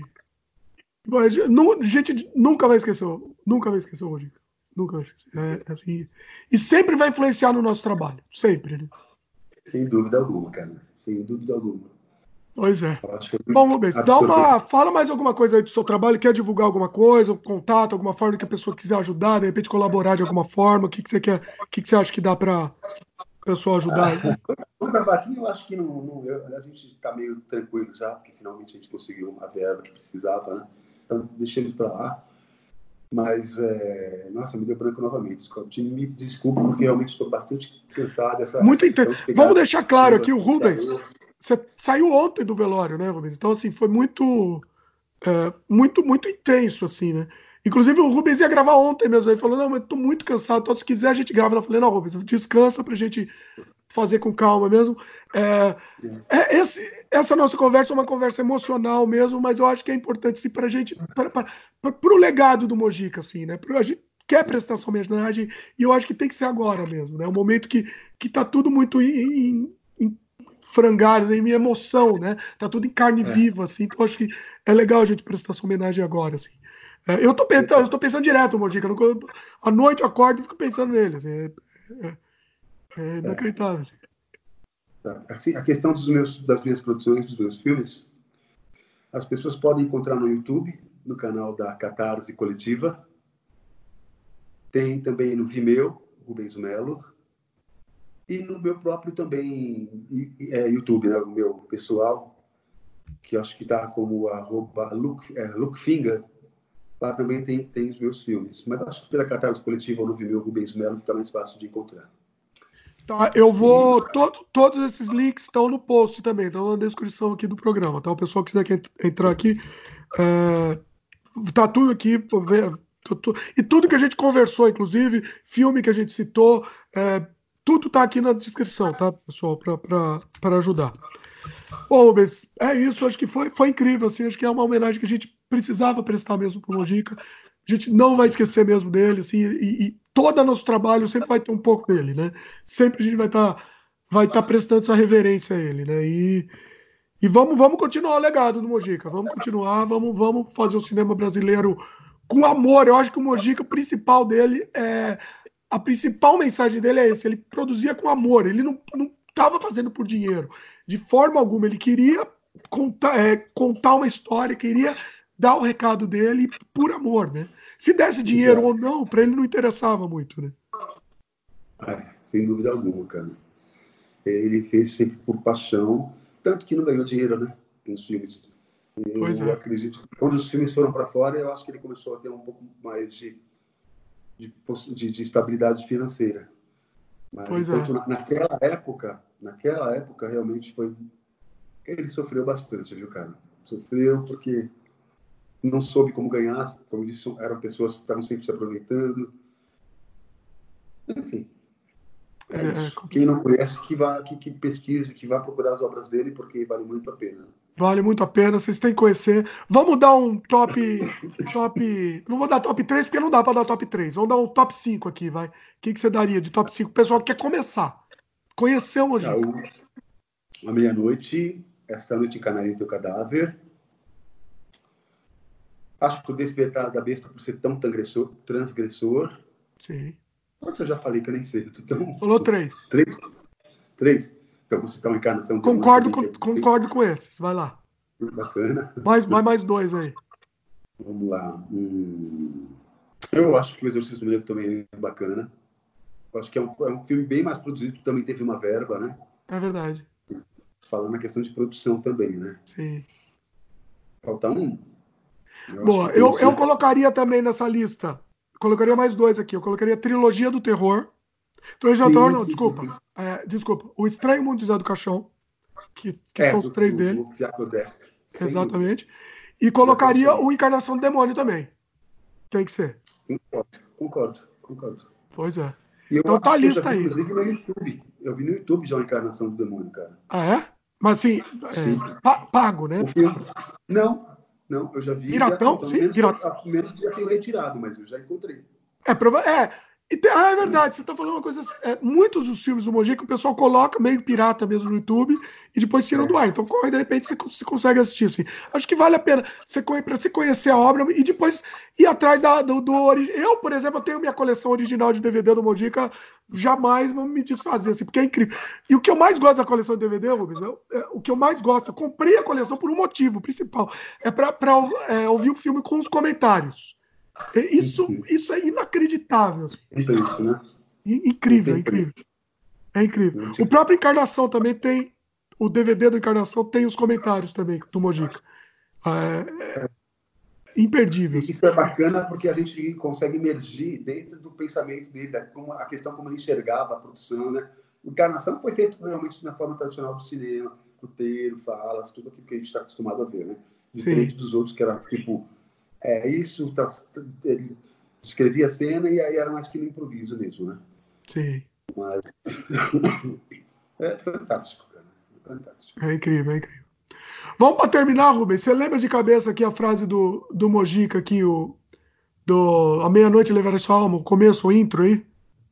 Pode fazer aí pra gente? Ah, que falar, é a vida. eu ia falar aquela, eu ia falar do do Esta Noite que na hora que você perguntou, eu me lembrei, né? A quem pertence a terra? A Deus, ao diabo ou aos espíritos encarnados? Não. A terra pertence às crianças. Pena que quando crescem, tornam-se imbecis graças ao sistema. Agora, Também. No, meia-noite. O, é que, o que é a vida? É, o que é a vida? É o princípio da morte. O que é a morte? É o fim da existência. O que é a existência? É a continuidade do sangue. O que é o sangue? É a razão da existência. Ale. É incrível, incrível, Rubens. Eu queria agradecer, Rubens, mais uma vez, foi incrível. É, a gente está ensaiando, inclusive, gravar.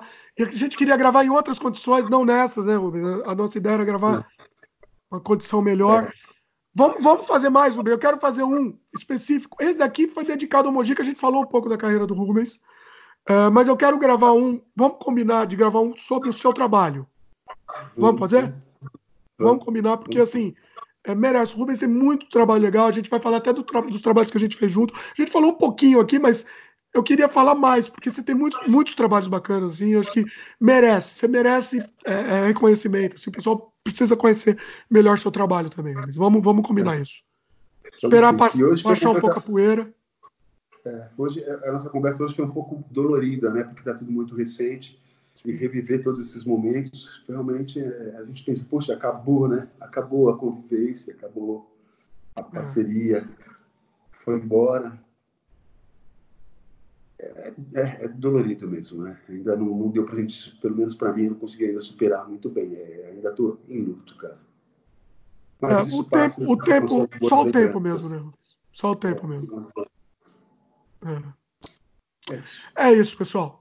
Agradecer ao Rubens mais uma vez, foi incrível, foi incrível mesmo. Obrigado, Rubens. Estou assim, tô emocionado que, que assim, foi, ah, eu diria que foi um dos programas mais, mais emocionantes que eu já gravei, assim, não, foi mais emocionante, eu diria. E, putz, tô, tô até arrepiado aqui. É, é, foi, foi incrível mesmo. E é isso, pessoal. Agora a gente quer a participação de vocês. Comentem aí, se você estiver assistindo no YouTube, comente na própria página do YouTube. Se você estiver escutando em áudio, em áudio, você pode mandar um e-mail para a gente para o Sem Freio Podcast. É, até perdi o e-mail. Me perdi, perdi tudo, me perdi tudo. Sem freio podcast, gmail.com. E participe. É, futuramente a gente lê a participação de vocês também, o comentário de vocês. E, e é isso. Espero que vocês gostem. E principal, o objetivo que a gente fez esse programa, principalmente para quem não conhece a obra do Mojica, para ir atrás, para conhecer. E você vai ver o, o, o, grande, o grande gênio que, que é Mojica, né? que não foi, que é José Mojica Marisco e, e vai ser para sempre. Agora ele entrou para a história mesmo, né? É isso. É isso. Eu te agradeço Valeu, pelo convite, de Agradeço a todos que estão assistindo também, conhecendo um pouco mais da história do, do nosso mestre, né? nosso pai de cinemas de horror. E, como o Dmitry disse, pesquisem, vão atrás, assistam os filmes sem preconceitos e tentem pensar que isso foi feito em 1950, 1960, porque hoje pode parecer um pouco água com açúcar, mas na época era realmente muito pesado, era uma coisa muito transgressora. Então faça esse exercício, se coloque no, na época e embarque na, nessas fantasias loucas do nosso amigo. É isso.